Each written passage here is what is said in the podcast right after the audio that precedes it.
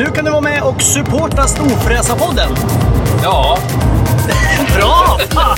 Du trycker på support the show eller någonting, knappen heter något sånt där. Du hittar den vid avsnittsinformationen. ja, jag tryck på den nu. Ja, så kan man donera pengar till Storfräsarfonden Ja. så vi blir vi glada och kan fortsätta med det här. Ja, Ja, fan vad snälla ni är. Vi älskar er. Hej då! vad ni vill. Hej! Hej! Ryan Reynolds here from Mint Mobile. With the price of just about everything going up during inflation, we thought we'd bring our prices down. So to help us, we brought in a reverse auctioneer, which is apparently a thing. Mint Mobile unlimited premium wireless. Ready to get 30, 30, bit to get 30, bit to get 20, 20, 20, bit to get 20, 20, bit to get 15, 15, 15, 15 just 15 bucks a month. So, Give it a try at mintmobile.com slash switch. $45 upfront for three months plus taxes and fees. Promo for new customers for limited time. Unlimited more than 40 gigabytes per month. Slows. Full terms at mintmobile.com. Ever catch yourself eating the same flavorless dinner three days in a row? Dreaming of something better? Well, HelloFresh is your guilt-free dream come true, baby. It's me, Kiki Palmer. Let's wake up those taste buds with hot, juicy pecan-crusted chicken or garlic butter shrimp scampi. Mm. Hello Fresh. Stop dreaming of all the delicious possibilities and dig in at HelloFresh.com. Let's get this dinner party started. Ready to start talking to your kids about financial literacy? Meet Greenlight, the debit card and money app that teaches kids and teens how to earn, save, spend wisely, and invest with your guardrails in place. Parents can send instant money transfers, automate allowance, and more. Plus, keep an eye on spending with real time notifications. Join more than 6 million parents and kids building healthy financial habits together on Greenlight. Get your first month free at greenlight.com slash ACAST. That's greenlight.com slash ACAST.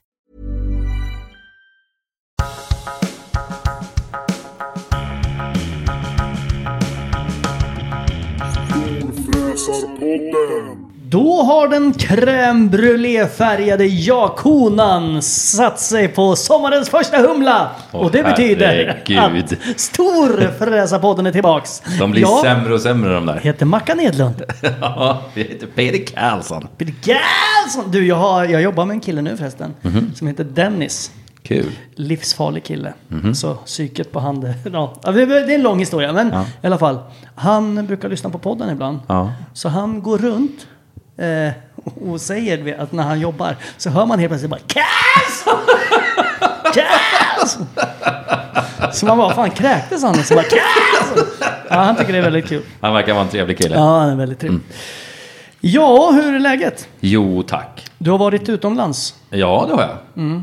Berätta, hur gick det? Det gick fint. Fick du något gjort? Nej, Nej. inte ett skit. Jag drack mycket vin. Ja, ja. Och en del öl. ja. Men det var fortfarande en jobbresa så att säga. Ja, ja, ja. Fullständigt Alltså, avdragsgill. Ja, ja. Jag hade ju datorn med mig för fan. ja, ja. Det är väl det man, det är väl enda man behöver ha med sig. Synd bara att de har andra uttag, kontakterna där. Så du kunde ju inte ladda den. Nej, exakt. Nej, Annars hade jag jobbat jättemycket. Men jag la mycket saker på minnet. Ja, och det är Så bra. att det måste man också kunna dra av på ett eller annat sätt. Ja, nej men det kan man Nej, absolut. men det var jättetrevligt. Ja. Nej, själv har jag tagit det lugnt, varit hemma i Sverige hela tiden. Och eh, jag... Åh, jag har en story. Lyssna på det här. Du vet, eh, jag har ju ingen klocka som du har pikat mig för sedan vi började den här podden. Jag har Ingen bara en- fin klocka i alla Nej, fall. exakt. Och sen hittade jag en... eh, Jag kommenterade en klocka som hamnade i mitt flöde. För flera månader sedan. Ja. Så dök det upp en vanlig svensk eh, klocka. Ja. Då sa jag, "Ja, den där var fan snygg. Ja. Du vet, så jag tänkte man måste vara positiv ibland. Ja.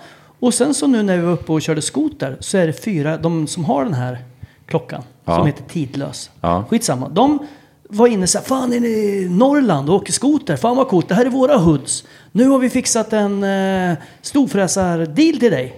Man bara, ja fan vad kul. Så du får 90% rabatt på den här klockan. Jaha. Och jag tänkte så här, jättebra, 90% jag älskar det. Ja, så då bara, vi skickar en klocka till dig. Ja. Och jag bara var som ett litet barn på julafton. Man bara, fan vad skönt, äntligen får jag en liten vettig klocka. Ja. Eh, och sen så igår var jag och hämtade ut den. Ja. Och jag var verkligen så här, fy fan vad kul. Ja. Och då, vet du vad de jävlarna har gjort på Tidlös? Nej. Då har de tagit och skickat armbandet, själva boetten eller vad fan den heter, den Ja. snurrgrejen runt omkring. Ja. Men de har tagit ut uret. Alltså själva urverket. Och satt bara, de har så här skinnlappar som är liksom deras grej. Att de har så här Ja, För att du inte ville betala för Nej, den? men för att det är så här. Som storfräsare bryr dig inte du om tiden? Du är tidlös, för de heter tidlös. Så det var liksom ingen klocka i. Det var bara ett armband och sen en skinnbit i mitten. Vilka jävla muppar. Så jag var ju så här, som du vet när någon säger Klart att du ska få en cykel grabben! Kom så går vi och köper en cykel! Och så får man en, ett foto på en cykel.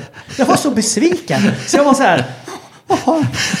Så, skick, så skickade jag till dem så här, vad fan är det här? Det är jättekul, kul skämt. Jag fattar att så här, ja, en storfräsare ska inte bry sig om tiden. Absolut, Ja. jag fattar. Men jag vill ju ha en klocka, jag kan inte gå runt med två klockor, en på varje arm. En fake och en, liksom, en riktig. Ja. Ja, de bara, ja men vad fan, storfräsare, du ska ju vara lite tidlös. Inte bry dig om tiden. Och då skrev jag, den här fakturan som jag fick med på de resterande 10 procenten. Den kommer också vara lite tidlös, så ni vet om det.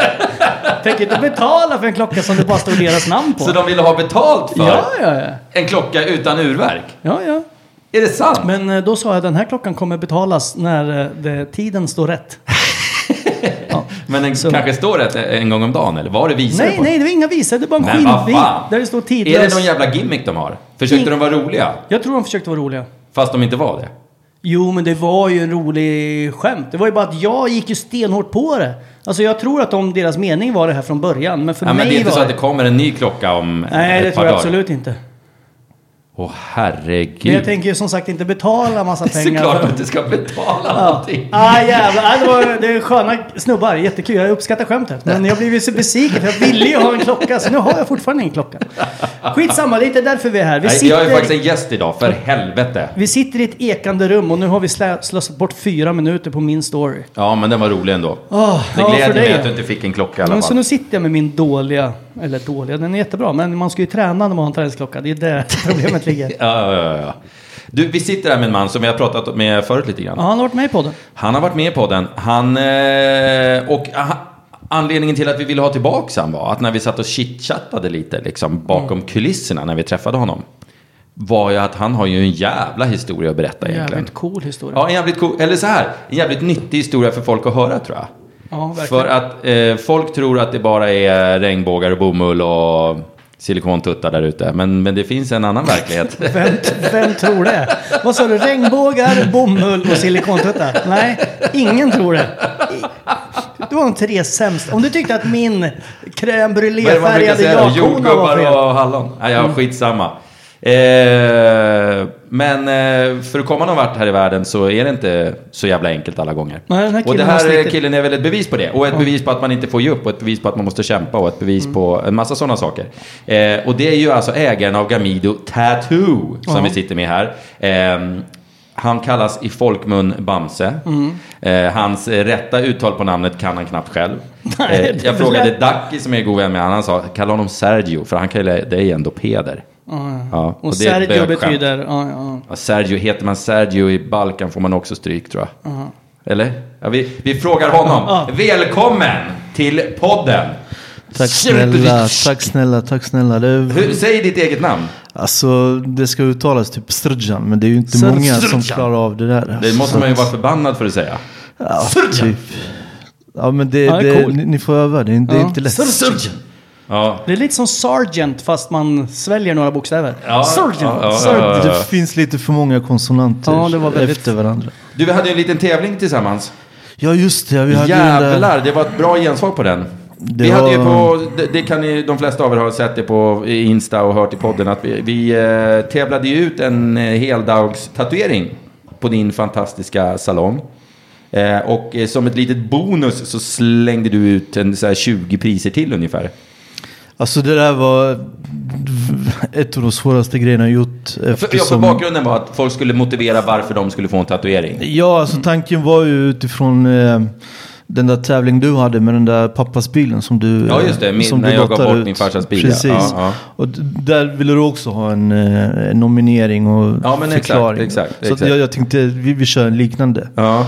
Men grejen var att vi fick ju in över typ 100 nomineringar och.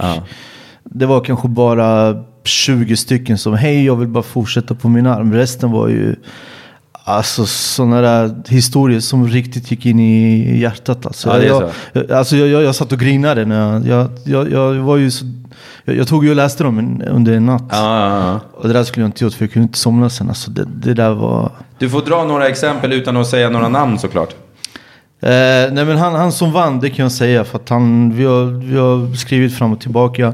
För vi har en lite liknande bakgrund, jag och han, vad gäller det där traumat. Eh, det är en snubbe som heter Henrik. Eh, han har blivit av med två stycken barn. Oj, Han- två? Två stycken. Och idag har han två stycken, eh, två stycken då som är med, eh, som lever då så att säga. Men eh, det ena dog bara några dagar efter födseln tror jag. Och eh, det här senaste som... Eh, den senaste ungen, den gick bort i, jag tror det var i vintras. Och då hade barnet typ kämpat i två och ett halvt år eh, med sin sjukdom. Och då, de har ju varit typ beredda på det varje dag och så. Och den här historien, det var så... Alltså det... det Ja, shit fy alltså. fan. Och då tänkte där- jag, fan om, om det är någon som är värd att vinna en hel dag så... Och han så vill göra ett porträtt av eh, pojken. Ja, jag, jag, Ja. jag tror han är inne på det. Vi håller på att f- skriver fram och tillbaka. Ja, men ja. jag tror, jag tror det blir ett eh, porträtt. Fy fan vad Och, drygt. och det alltså. hjälpte mig också för att jag är en liknande. Jag har också blivit av med ett barn. Eh, det första barnet. eh, Så att jag har ju en minnestatuering till första dottern. Och det hjälpte mig att komma över det. Typ Dog hon att, tidigt? eh, ja, det var sex dagar efter födseln. Fan. Så att, och och då, då försöker jag ställa mig hans, typ två och ett halvt år alltså. Fy och bara fan. vänta på att det, alltså det där är... Alltså fy shit, fan vad alltså. folk genomlider. Jag, du måste ha sett det jag la ut med han som var med på eventet också. Ja. Eh, Som åkte Batman-bilen som gick bort. Åtta år gammal. Ja just det. I cancer också. Alltså det är så sjukt. Och det är så sjukt. Och hur man överlever det som en förälder. Jag kan inte, först- jag kan inte sätta mig in i den situationen Nej, jag blir helt överhuvudtaget. svettig. Jag Ja. hade ju när jag väntade mitt första barn så var det en av mina bästa tjejkompisar som vi hade sam, exakt samma födelsedatum på, hade de sagt. Eh, att vi skulle föda samma dag. Men sen så låg eh, hennes barn låg i så här säte med röven först eller någonting. Så de gjorde så här vändning och sen så gick inte det. Så då var det så här, bokade de in att de skulle göra kejsarsnitt. Och sen så kom in, du vet, sa hej då till jobbet att ja, vi syns sen. Och det var ju liksom någon vecka innan vi skulle beräkna vara liksom föda. Ja, så kom de in och bara, ja, men nu är det dags, nu kommer vi åka härifrån som föräldrar. Och då bara, du vi hittar ingen puls. Alltså det var i full gång och det var ju så här plötslig spädbarnsdöd. Och den känslan, när vi då sen fick en son, då får man ju en enorm liksom, dels den här glädjen och man bara, vad fan är det som händer? Och sen så liksom, fan, vad jobbigt det måste vara för dem att se att vi liksom, ja nu gör jag hartassar, klarar det på någon vänster. Och de fick liksom någon jävla superotur. Då är det så här, Ja, jaha. Vad... Så tur var så lyckades de bli gravida eh, väldigt snabbt och fick två friska och jättehärliga barn. Som, ja. Hur, hur var det för er då? Visste ni att det var problem eller? Nej, vi visste inte det. Jag var ju inte ens där för att jag, var ju, jag bodde i Belgrad då, i Serbien. Och eh, de sa ju alltid att allting var jättebra. Så att jag var tvungen att åka på ett möte till Göteborg. Och eh, då... Första, första natten när, när, när de tog hem eh, bebisen. Då hände det. Så, så vaknade eh, Milica, min fru då. Och så såg hon eh, att barnen inte andas. Så hon var tvungen att gå igenom det själv. Fy. Och jag var ju typ 2500 kilometer därifrån. Och Så att, ja, helvetes. så att det... Ja men det... Alltså jag vet inte. Det, jag tror nog det är det hemskt. Det, det, det är nog det värsta som kan hända en. Jag vet inte. Det, Det måste vara det värsta. Ö- Överleva sina barn överhuvudtaget. Och sen, eh, som i din situation, och, och liksom inte vara... Oh, fy fan vad tungt det måste Alltså vara. du, du har ju ingen manual på hur du ska bete dig. Nej. Alltså det är bara... Jag vet inte. Det, alltså det, jag blir påmind om det varje dag. Alltså. Så att det, är ju, det kommer ju säkert bli det för resten av livet. Och jag, och jag har ju inte haft... För du, du vet när man får det första barnet. Ni som har fått det, det, tar ju typ en månad som pappa att fatta att man har blivit pappa. Ja, ja, ja. Man, man går runt, man vet ju inte vad man gör. Alltså. Nej, nej, nej. Men, men eh, mamman har ju förberett sig i några månader i och med att hon är gravid och så vidare. Så att hon tar ju den där, går in i mammarollen väldigt så snabbt. Så att plus du tror att du är pappa, sen du är, alltså det, det, det där är... Ja, det måste Det vara väldigt... väldigt... Ja, fy fan. Ja, fy fan. Vilken eh, sorglig start det blev på det här. Men vad... Vad hände med mötet i Göteborg då? Vad, för, vad var kopplingen till Sverige? Alltså från Serbien. Nej, alltså jag har ju varit eh, aktiv inom föreningslivet sedan jag var typ 12-13 år gammal. Så att jag har alltid haft, eh, vad heter det, jag har drivit Sida, finansierat projekt nere på Balkan och jag har eh, varit ordförande i Serbiska ungdomsförbundet under 12-13 år här i Sverige. Och Men du, du, du är född i Sverige? jag är född i Sverige, jag är född i Jönköping. Du är född i Jönköping? Precis. Och sen drog du med familjen tillbaka till Nej, Serbien? nej, nej, utan jag, jag, jag flyttade från, eh, från Sverige. Jag, jag, för jag, jag, flyttade runt. Jag bodde både i Jönköping, i Malmö och sen tillbaka till Jönköping. Och sen bodde jag i Stockholm när jag började plugga. Jag var typ 25 började plugga på Södertörns hög- högskola. Efter att på med en jävla massa dumheter när jag var yngre och så. Så att jag tänkte jag måste Har du gjort en... dumma grejer? Lite. Alltså jag gör ju inte så dumma grejer som du gör idag. men, Inte lika dumma grejer som jag gör nu, men ändå, ändå lite dumma. Ja, men du vet när man kastar dum. snöboll på bilar från en bro. Och jävlar, nu kom maten. jag tror det var maten. Tryck, på, tryck på paus. Nej men då kan jag säga, passa Ja, på att det, säga att vi har fått en ny eh, fräsardel ifrån Lekab. Åh, vad vår sponsor. Vad trevligt, vad trevligt. Ska jag gå in och öppna här. För nu kan man nämligen privatlisa en Cupra Ateca TSI 300 hästar. 24 månader för 3495 kronor i månaden. Inklusive service såklart. Åh jävlar. Ja, det är dragkrok, det är backkamera, Det var fan billigt det, Apple du. CarPlay och det är Beats Audio System och adaptiv chassi och LED och fan Nu, och nu vill inte jag säga något negativt, men jag gillar ju inte Apple CarPlay. Nej, jag vet, men du gillar nästan ingenting som inte du har kommit på själv. Det är faktiskt sant. Och då är det såklart som vanligt, nämner man, ringer man till alltså eh, Lekab och så nämner man Storfräsarpodden och eh, säger att man vill ha en sån här Cupra Ateca, då får man en enormt stor goodiebag. Så det är bra jävla billigt, 3 och 5 för en helt ny, ganska ball bil alltså. Ja men alltså jag vet ju hur, jag har ju en sån själv. Ja. Det, det är bra tryck i dem. Och folk tittar på den så att man är lite, så- det är en vanlig bil men ändå så är det lite, Lite tryck. fräsig. Ja, lite fräsig. Och så står det Storfräsarpodden på din och då kanske folk hoppas att det är jag som sitter i den. Nej, det är ingen som tror. Nej, nej, nej okej. Eh, så ska vi trevligt. passa på att tacka Skäggtompa då. Ja, Coop. han kommer till mig imorgon. Coop. Vad fan, mig har han inte hört av sig Ja, men du, du, du eh, fick med dig lite grejer från han tror jag, sist. Aha. Ja, det, det fick inte jag. Skäggtompa, Coop, eh, Sockenplan, Enskede. Eh, ska ni handla så gå in där och handla. Eh, ja, gör det. Han är en trevlig jävel. Eh, nu ska vi käka här i fem minuter, så tryck på paus och så spelar vi upp lite reklam under tiden. Kram, kram! Tryck på rätt. Here's a cool fact a crocodile can't stick out its tongue. Another cool fact you can get short term health insurance for a month or just under a year in some states. United Healthcare short term insurance plans are designed for people who are between jobs, coming off their parents' plan, or turning a side hustle into a full time gig. Underwritten by Golden Rule Insurance Company, they offer flexible, budget friendly coverage with access to a nationwide network of doctors and hospitals. Get more cool facts about United Healthcare short term plans at uh1.com. Ever catch yourself eating the same flavorless dinner three days in a row? Dreaming of something better?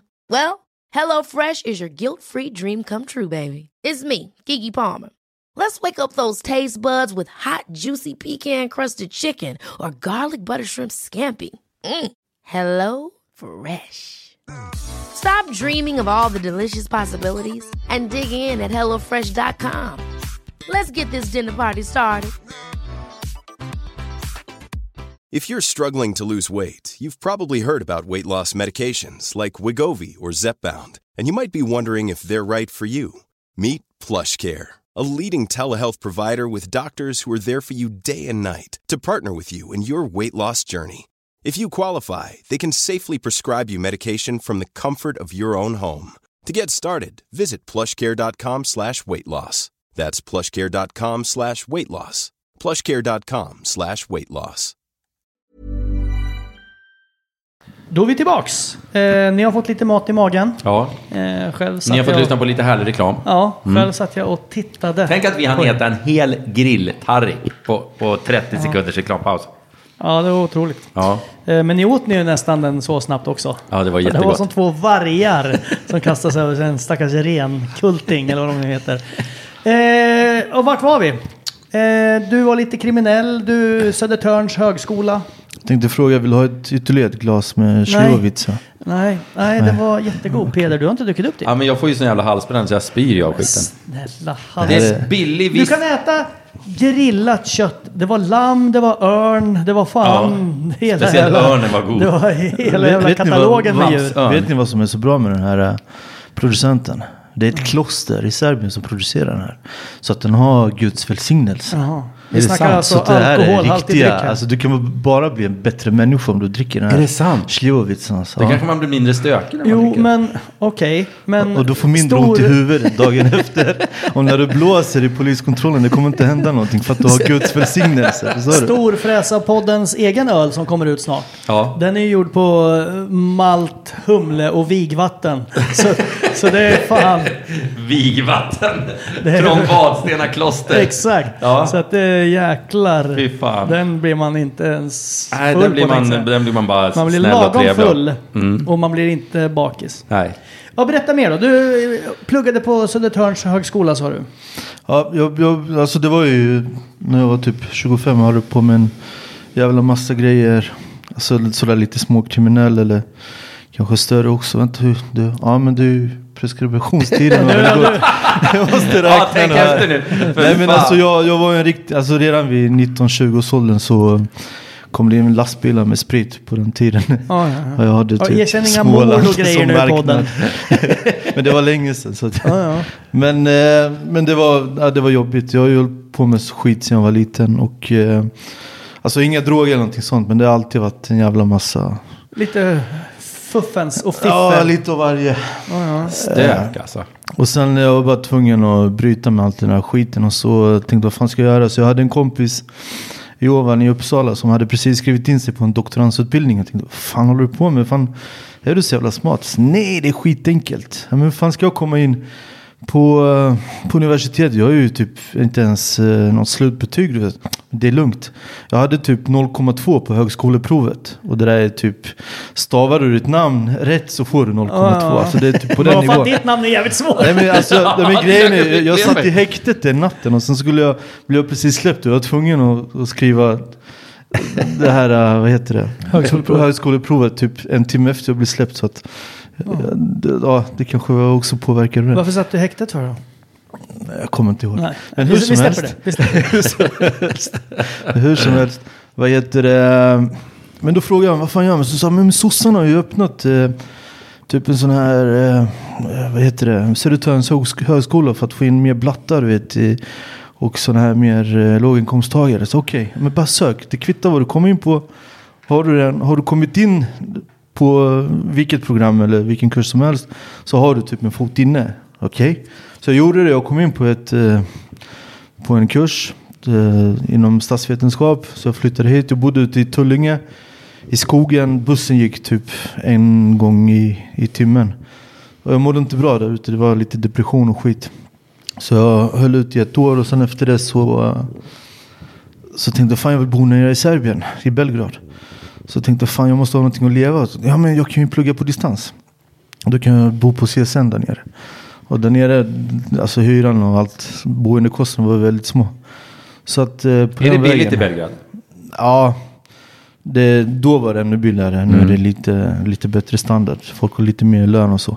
Men på den tiden, jag tror typ 3000 för en tvåa mitt i stan. Alltså mitt i centrala Jag kommer ihåg när man var liten och hörde så här stories om att typ åkte man till eh, Sovjet som det hette på den tiden med typ ett par eh, Levi's jeans. Då kunde man typ köpa en liksom en sån jävla, vad heter det, de där, deras landställen? Eh, Ja, vad fan heter de? Dacia? Nej men någonting. Alltså du kunde köpa typ ett mansion för ett par jeans. För alla var så här, oh American. Men så var det nästan i hela östblocket där det var kommunismen och så. Det var ju, Men är Serbien ett fattigt land? Alltså det, Rumänien är ju fattigt, säger de. ja. Alltså, men, Serbien men, låter inte så fattigt. Alltså det, grejen är att eh, det finns ju nästan, det är nästan 3-4 miljoner serber som bor utanför Serbien. Och de bidrar en jävla massa pengar de skickar varje månad. Så att frågan är hur det hade sett ut om inte folk hade skickat till sina släktingar och till sin familj och så. Ja, det är mycket. Det är ju- mycket så. Så att det Krig där är och ju- grejer har det ju varit där massor. Så att det Ja, det var ju, ja, det 99 var, det ju Men det är typ 20 det är fan 20 NATO-bombningar år och- sedan. Ja, det var ett krig och i hela området där nere och så Ja. också. Så att väldigt mycket misär och skit. Men, men alltså, det byggs väldigt mycket och ni måste gå och besöka. Belgrad ju... Fan, vi måste åka dit. Nej, men vi åker dit. Belgrad är Jag är värsta partystaden. jag är bara alltså, lite orolig över mitt namn. Ja, men du kan väl heta din, eh, ditt andra namn? Ernst. Ja, men det, jag heter nästan hellre... Men, men vet du vad peder betyder? Du har koll på det? Jaha, det Ja, vet men det jag. har vi väl för fan diskuterat. Det är klart jag vet. Ja. Okej, men kör nu då. Du, du pluggade på statsvetenskap på distans. Jag pluggade på distans och pluggade lite olika kurser. Det var både Göteborgs universitet, eh, Lund och sen eh, så, så fick jag reda på att om, alltså om du får ett avgångsbetyg från där du har gjort C-kursen och då valde jag med flit Uppsala universitet för jag vill ha ett diplom från Uppsala, Uppsala universitet för det såg så jävla bra ut. Ja, ja. Så typ, typ en av, Uppsala i Lund är ju typ en av Sveriges bästa läroverk. Akademiska. Så sen tänkte jag fan jag vill fortfarande bo här nere. Du vet jag är ju fortfarande sån här. eh, Trivdes du bättre där? CSN. Ja jag trivdes jättebra där nere. Så hade ju fortfarande såna här veckor jag kunde utnyttja. Så då fortsatte jag på magisterutbildningen och tänkte fan när jag väl hållit på så här. Det är lika bra att gå igång på den här doktorandsutbildningen. Så jag pluggade en doktorandsutbildning i statsvetenskap på eh, universitetet i Belgrad. Och, Är du eh, doktor? Nej, inte än. Jag har ju... Det, det, utbildningen är typ två av tre, äh, det är tre år. Och jag, jag, jag har tentat de där två första åren. Så jag har typ bara halva arbetet kvar att göra. Men Ja, men gör klart det då för fan så vi Det känner är en väl coolt doktor. att vara doktor för helvete. alltså jag har aldrig... Som folk frågar mig varför typ, du, vill du jobba som professor? Nej, fan. Jag, du vet, det var bara... Farsan sa alltid till mig, som jag för övrigt inte hade någon bra kontakt med. Han sa ju alltid när jag var liten att eh, om, jag, om jag blir en bra pojke, om jag lyssnar på honom och gör som han säger, då kommer han fixa mig en plats på Munksjös pappersfabrik i Jönköping. Så jag har haft det hela tiden i baktanken. För helvete, jag måste bli bättre än han. Alltså jag måste klara mig bättre. Du vet. Ja, ja, ja. Jag vill inte jobba på någon jävla pappersfabrik i Munksjö, du vet, i Jönköping. Ja, det är de som luktar så in i helvete. Ja, jag, ja, det, Är det inte det? Jo, det brukar vara så här pappersmassefabriker. Ja, det luktar Finns satan. utanför, Alltså jag tänkte, det utanför går, ju, det går ju Norrköping där mycket också. bättre än vad tjejerna säger. Jag har ju en doktorstitel i statsvetenskap. Du vet. Ja, det är doktor, doktorstad. Doktor Bamse. På, på serbiska säger man, finns det talesätt, typ, eh, jag är ingen gynekolog men jag kan ta en titt. typ, det, det är kanske lite på den. Nej, nej. Ja, men Alltså jag samtidigt, är doktor. Jag är doktor. samtidigt så det indikerar ju att det är något fel på ett eventuellt pH-värde eller något värre. Vilket gör att man kanske inte vill titta så noga. Ja, du tänker så? Ja. Ja, ja. Om man går till en gynekolog. Så du höll på att bli en doktor mest för att du ville ha CSN-stödet och bo i Serbien? Ja, det, alltså, det var, alltså, jag måste också tillägga att jag inte, alltså under varje sommar när det var, vad eh, säger man, skollov? Nej, men när det var, när man var ledig, då, då satt jag i en lastbil och körde runt i Europa. Under två, tre månader för att få in lite extra cash. Jag jobbade för ett svenskt åkeri. Som jag har nästan gjort i över 20 år. Jobbat extra hos dem och så. Men du kan fortfarande ta upp eh, liksom, eh, skrivdonet och bli en doktor. Det är inte för sent. Nej, nej, absolut inte. Nej. Det, det kan jag göra om jag vill. Så jag, jag funderar också på det. Men just nu det är så väldigt mycket jobb med allt annat och jag vill... Men det låter som att du jobbar hela tiden. Alltså, Vad- vad du, fan är det du gör du, körde, nu? du körde lastbil också. Alltså så här. Ja, Och sen eh, när vi svängde förbi någon gång och sa tjena, tjena, då satt du i en jävla taxi. Ja, jag har ju taxibolag också. Och sen sist sa du också att du kanske skulle köpa eventuellt någon slags restaurang. Eh, det där är inte klart än, så vi håller på att förhandla, så jag kan inte säga något mer. Men eh, om det blir aktuellt, då vet ni vad ni kommer spela in i nästa podd. Ja, för fan. Då blir Och det den där, mycket restaurangen sprit ligger och mat ganska, alltså. den där restaurangen ligger ganska nära mig. Ja, den ligger tyvärr inte så jättenära mig. Nej, men du är ju välkommen hem till mig också. Någon. Ja, ja, ja, jo, jo. Då kan vi gå och äta där. Jag vet att jag är välkommen, sen om man vill, så att säga. Nej, men tank, tanken var, alltså jag har alltid, det, det, alltså jag har gjort en väldigt massa dumma grejer. Och, och det som har gjort mig mest stolt över, eller du vet den där känslan när man lägger sig på kvällen och när man mår bra över att man har gjort någonting. Det är ju de här, eh, den här verksamheten som är förknippad med humanit- humanitär hjälp. Och det har varit en hel del under både 90-talet och efter. För att Balkan är ju ett väldigt utsatt område överlag. Det är mycket fattiga människor. Eh, och så jag har hållit på mycket med det. Och då tänkte jag också att eh, för där nere i Serbien, jag, jag hade funderat på att hålla på med politik där nere. Och då kan en doktorstitel i statsvetenskap säkert vara behjälplig då. Ehm, för att jag är uppvuxen i, i, i Sverige, jag, jag har ju en svensk akademisk bakgrund, jag tänker som en svensk. Ehm, så att jag, jag tänkte fan, jag kanske kan um, tillbringa någonting där nere. Har du, på, har du dubblat medborgarskap eller något? Ja, men det har jag också. Hur funkar Ja. sånt där? Ja men det, det är helt okej, det kan du ha. Ja, du har det eller? Ja, absolut. Ehm, men Det vill jag också ha, inte i Serbien just. Men eh, hur som helst. Eh, min, min fru hon blev gravid, Milica. Eh, vi var ute och åkte på min, på min hoj under fyra, fem dagar. Och då Blev hon gravid? blev hon gravid. vi åkte runt lite där nere på Balkan. Och då var Jag skulle det, vilja ha sett hur ni satt på hojen. Hon ska bli gravid. Känns, känns som en farlig resa. Jag får en bild framför mig. Det kanske är därför han kallas Bamse. Han vek den över kröken och sen var bort. Okej, Åh, men vi behöver inte gå in på Nej. detaljer. För att Eh, ingen av oss är gynekolog. Okej, men så- vadå? Du körde, du körde alltså lite lastbil extra mellan På studierna? där? somrarna, ja, precis. Ja, för att få och lite motorcykeln extra. tydligen. Men berätta, jag- vad hände med, när kom du tillbaka till Sverige så att säga? Just det, att hon, eh, hon blev ju då gravid. Och eh, alltså, jag hade ju inte planerat det där. För att, eller ingen hade ju planerat det. Men hur som helst. Det är väl ingen jävel som planerar att bli gravid på en motorcykel? Nej, det... Men hur som helst, det, hände då. Och då var det bara att stå sitt kast. Och jag tänkte säga bita det sura äpplet. Men det var inte så farligt ändå att gifta sig. Men hur... ehm, att, Är det viktigt i Serbien? Att man är gift? Nej, men det, det handlar mer om att jag vill ta mitt ansvar. Ja. Så att eh, jag har varit med och gjort någonting och då ska jag gå linan ut så att säga. Då, det, det är ju mitt barn så att säga. Mm. Och jag var typ 35 och det kändes också att man, eh, det, det är en tid. Det var dags när man, att det var, det var till dags. sig. Jag Ja. hade festat för mycket när- som student och så. Eh, och eh, barnet föddes 2013. Eh, den... Uh, kommer att det var i april. Jag tror det var 23 april. Och eh, eftersom läkarna och allting sa att det var okej. jag var tvungen att åka, som jag sa tidigare, på ett årsmöte i Göteborg. Eh,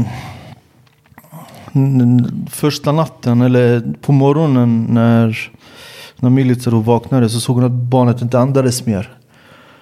Ehm, och eh, ja, barnet eh, dog ju då. Det var typ sex dagar efter vi fick det här barnet. Och då över natt så, eh, alla planer du hade, allting du, eh, du planerade att göra, alltså typ med jobb och allt, plugg och allting, det, det fanns ju inte längre. Nej, såklart. För att eh, just då hon fick väldigt mycket eh, starka sådana här, eh, vad heter det? Medicin, Lugnande, lugnande. För att hon inte skulle tänka på det. Eh, jag tog ju ingenting för att jag var tvungen att vara med henne. För att eh, hon kunde inte stå stilla. Om hon stod stilla själv då ramlade hon ner. Hon hade ingen eh, balans, hon hade ingen kontroll. Så mycket starka jävlar. Stark lugnande fick hon. Och då var det en jävla massa skit och hennes eh, familj, ja men typ Guds vilja att ni inte ska vara tillsammans hit och dit.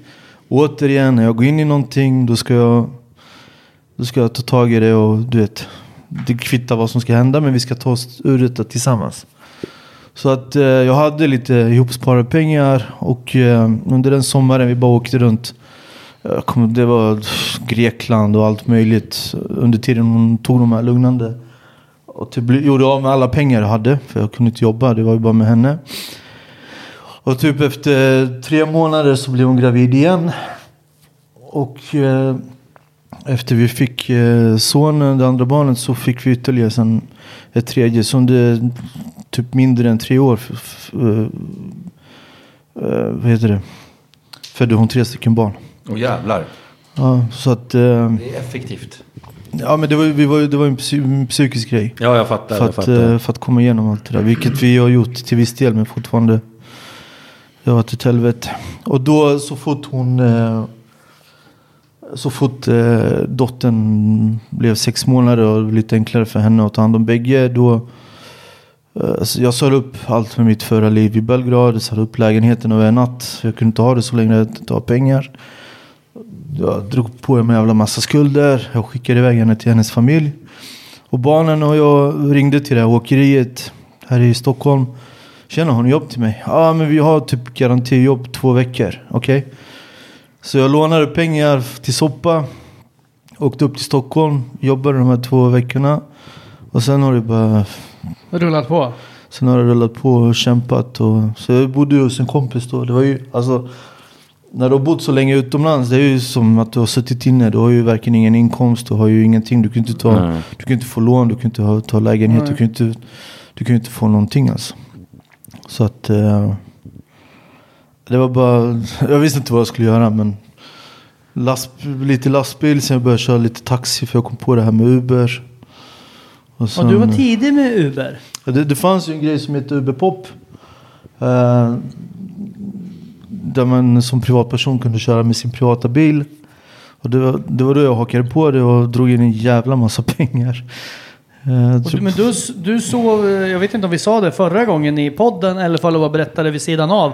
Men du sa att du typ tog in på hotell och sov så här två timmar för att vara beredd när alla skulle åka mest. Liksom. Alltså när, så här var när, innan, innan nyår när jag, när jag körde lastbil och så satt jag då, jag sov på golvet hos en kompis i Södertälje. Så var jag inne på Facebook och kollade så hela tiden kom det ut en jävla reklam. Har du en egen bil? Vill du tjäna pengar? Jag tänkte, vad fan är detta ytterligare ett av miljontals reklam du vet. Jag tänkte, den kom ut varje dag. Uber, Uber, Uber. Vad fan är detta? Så jag gick in och googlade. Typ, det var ett av världens eh, största företag. Jag tänkte, fan det här verkar vara seriöst. Så jag anmälde mig. Jag hade en eh, 520, en sån här diesel som inte drog så mycket. Och jag körde, vad fan var det? Det var julafton, juldagen och nyårsafton. Så Jag drog in 16 000 rena pengar. Jag tänkte, vad fan jag har inte gjort någonting kriminellt. Det här är ju, alltså, det här är ju galet på tre dagar du vet. Så jag fortsatte, jag gjorde bara det heltid. Uh, och sen gjorde jag upp ett system. Jag visste på ungefär, på ungefär när uh, man kunde dra in mest pengar. Så jag tog in på hotell, sådana billigare hotell. Och då såg jag två, tre timmar när folk satt och käkade middag. Och sen visste jag efter ett visst tidslag. Så jag gjorde upp ett system i mitt huvud för att kunna dra in de här eh, största och bästa körningarna. Och så så jag, jag drog in typ 60 000 i månaden ungefär. Och sen började det bli ett jävla liv både hos andra taxibolag och eh, Skatteverket och polisen och alla började jaga oss.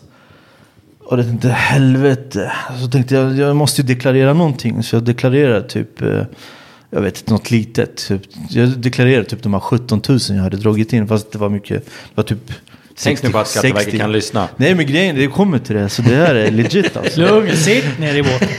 Nej, men jag, jag, jag anmälde de här 17 000 så sa hon, "Ja, men det räcker inte. De sa de på Skatteverket, det räcker inte de här. Du måste gå till Uber och hämta ut en sån här skriftlig, eh, skriftligt papper hur mycket du har verkligen tjänat in.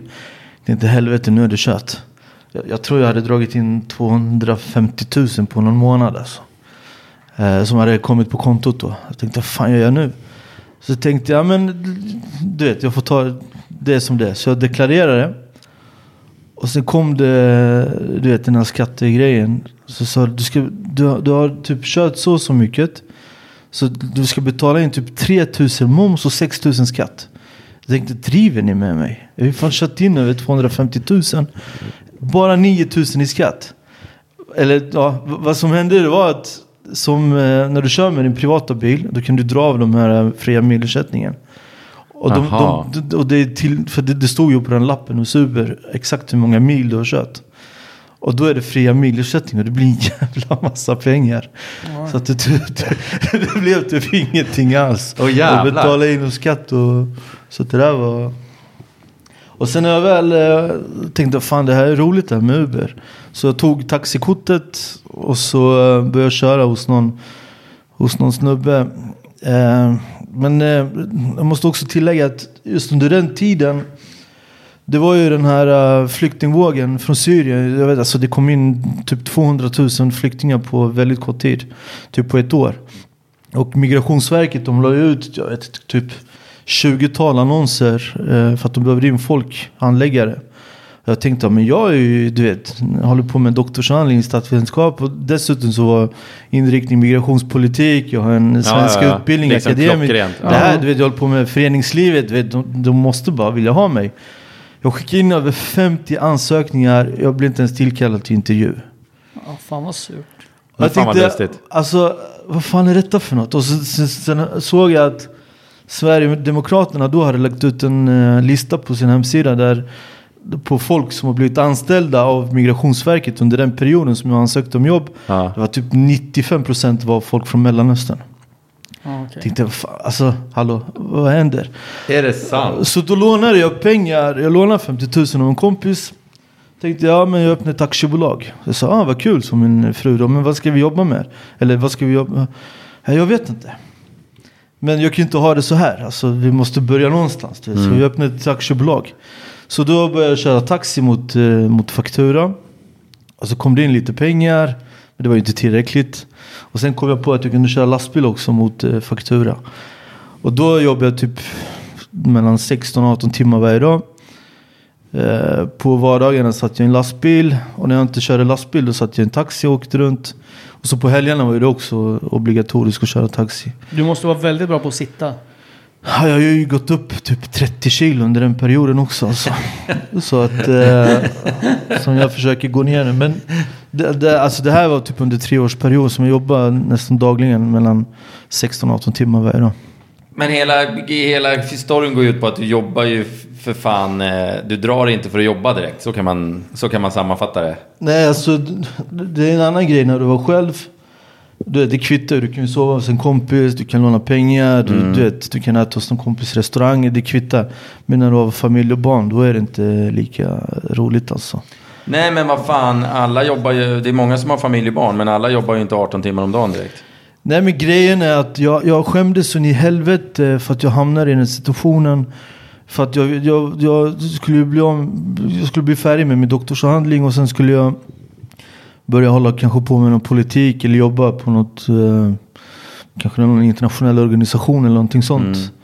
Ehm, och, och sen vips så satt jag i en Uber i Stockholm. Och köra taxi, Uber, eller köra taxi i Stockholm det är ju Alltså folk ser ju riktigt ner på det där yrket. Så att eh, Ja Det är typ vi och sopgubbarna, det är så det känns alltså. Det, Men hur fan kunde du helt plötsligt ha en tatueringsstudio? Nu har du, vi, vi hoppar, vi skippar lite historia. Nu har du ju faktiskt en förbannat framgångsrik eh, tatueringsstudio. Som, jag, som, träffade, jag träffade på en bekant, eller en före detta kompis nere i Serbien. Han sa, men du jag vill flytta till Sverige. Så okej. Eh, Men eh, öppna en tatueringsstudio så kommer jag att jobba där. Och så okej.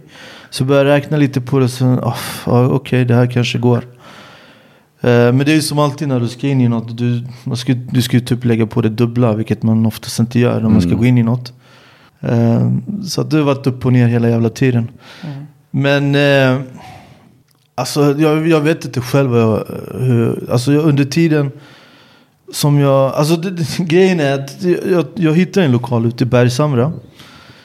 Eh, och det tog ju för fan nio månader för honom att få sitt, eh, vad heter det, arbetstillstånd. Eftersom jag bodde utanför EU.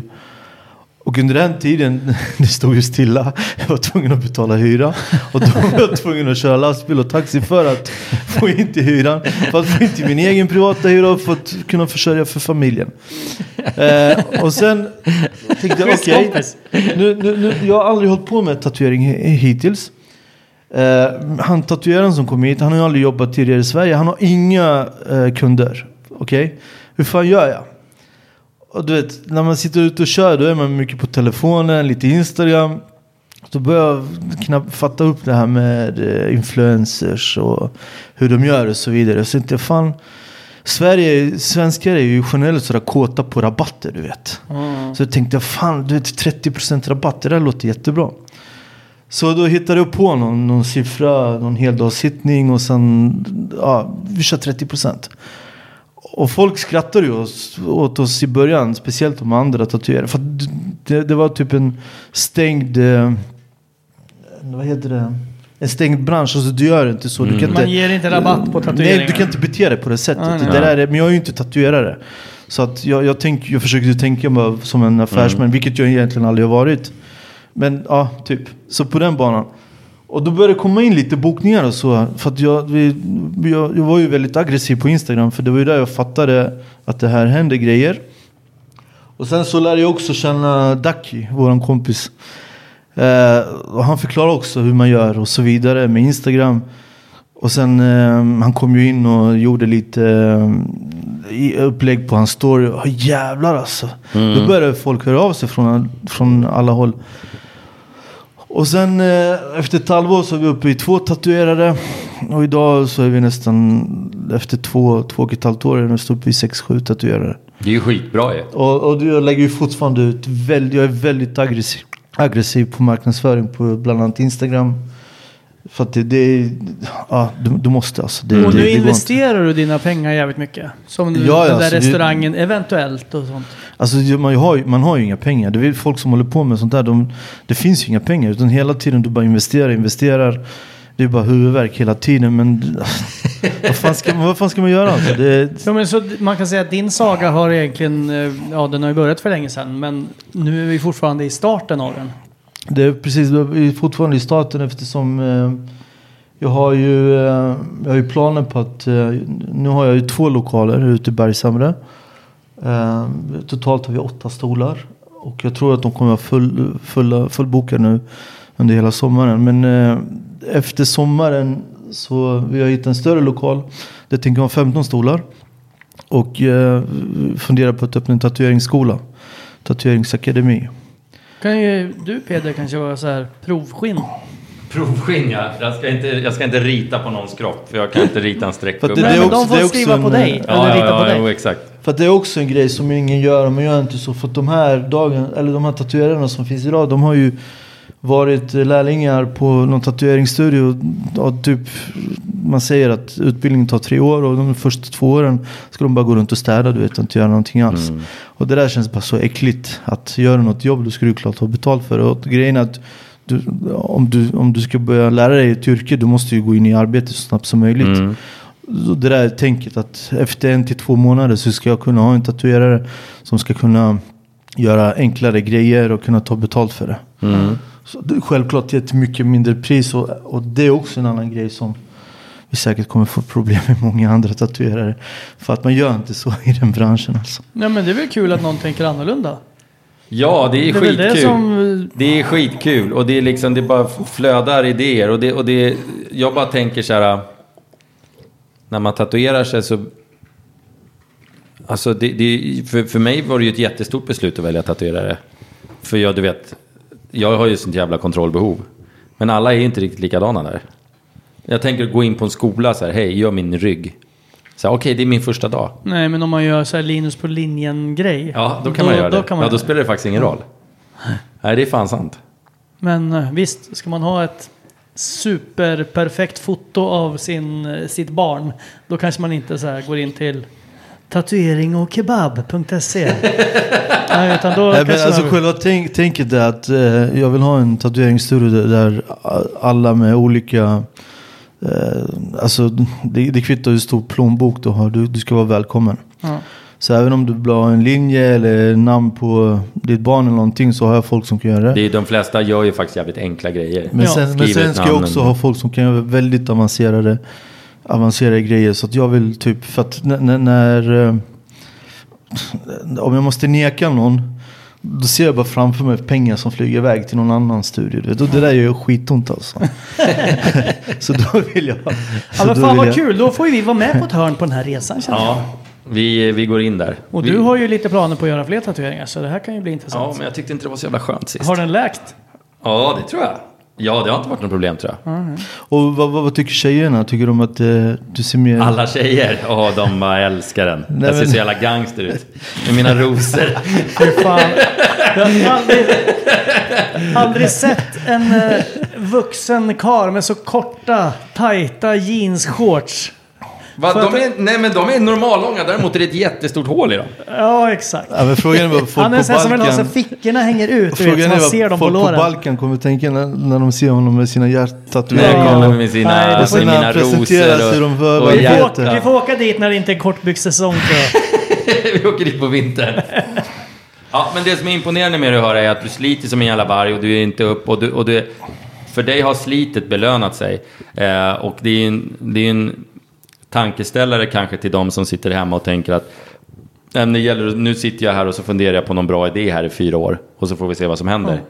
För det kanske inte är så jävla enkelt. Alltså det, det, det finns ett jävla bra talesätt i Sverige. Det blir vad man gör det till. Ja. Så att, eh, alltså, jag, jag stöter på svårigheter varje dag. Du har olika problem som du måste handskas. Men det är ju med att du, du handskas med liknande problem flera gånger. De, problemen blir mindre och mindre. Men det kommer ju hela tiden nya problem. Och det, det, alltså jag, jag känner ju också att eh, vi, har, vi har ju lagt upp det på ett annat sätt också än de vanliga tatueringsstudior i Sverige. För att Eh, ofta så är det så att eh, som tatuerare är man egen företagare, man hyr in sig någonstans.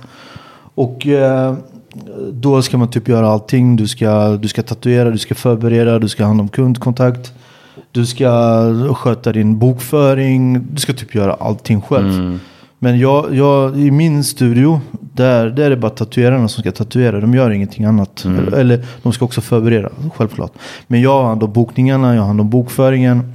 Så att jag har typ en regel på att jag ska svara folk inom en halvtimme när de ställer en fråga på, på Instagram eller på Messenger. Mm. Eh, Men de här stackars tatuerarna som, eh, som hyr in sig någonstans, de kan ju typ bara svara på söndagar när de inte jobbar.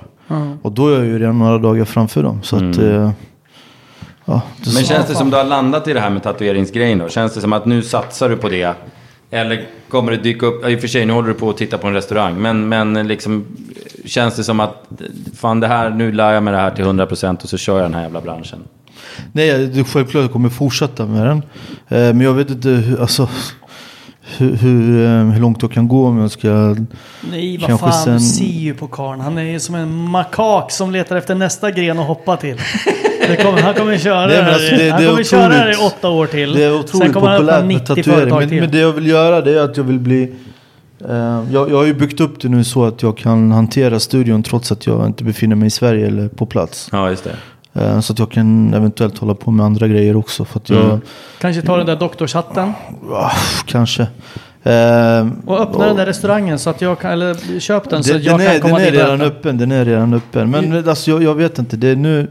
För att det är först nu det börjar komma in lite pengar som man kan eventuellt kanske vidare, vidare investera till något annat. Mm. Så att jag är typ alltid öppen för alla förslag. Alltså, så att förra Ja. året jag gjorde ju en tabbe, jag öppnade en skönhetsklinik och blev av med en jävla massa pengar där. För sen när cor- corona drog igång då gick allt åt helvete. Så att, Ja. så att, du vet, men, men trots det. Det funkar får- inte i Sverige heller. När alla är ju redan så snygga här.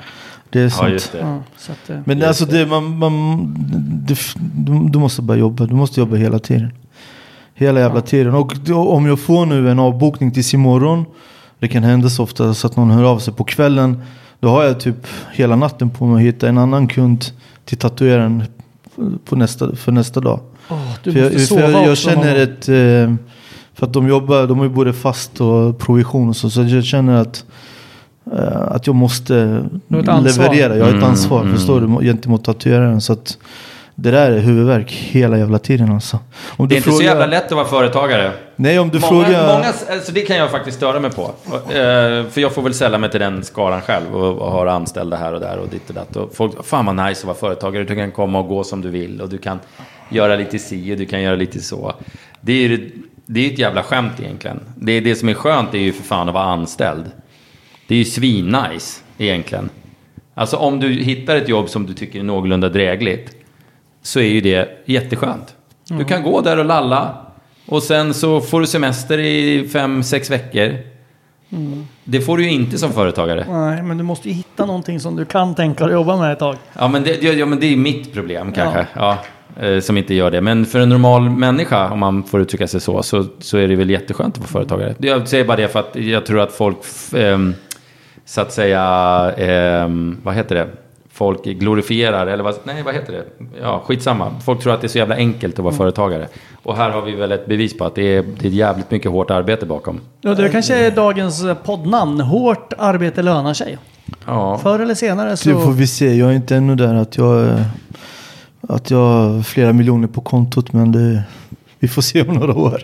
Om det ja verkligen men vi lönar följer, sig. vi följer dig på den här resan nu. Från och med nu så är det ju... Eller Men det är roligt, Sist det- vi träffades så är det ju faktiskt en storfräsarkompis nu.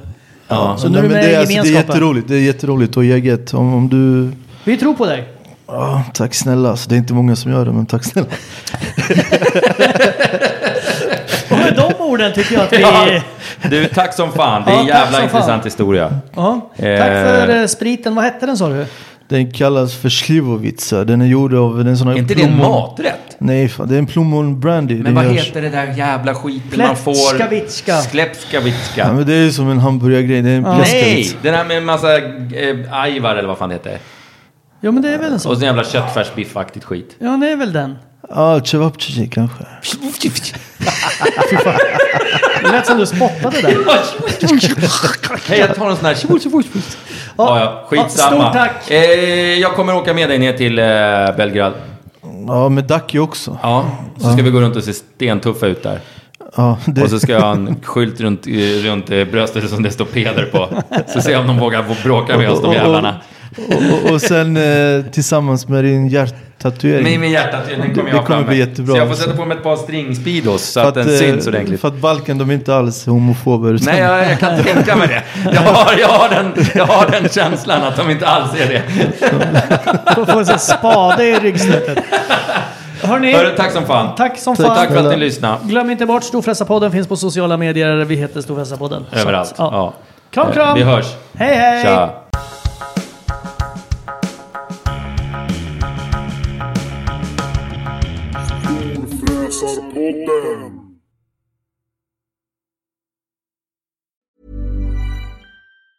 Ever catch yourself eating the same flavorless dinner three days in a row? Dreaming of something better? Well, HelloFresh is your guilt-free dream come true, baby. It's me, Kiki Palmer.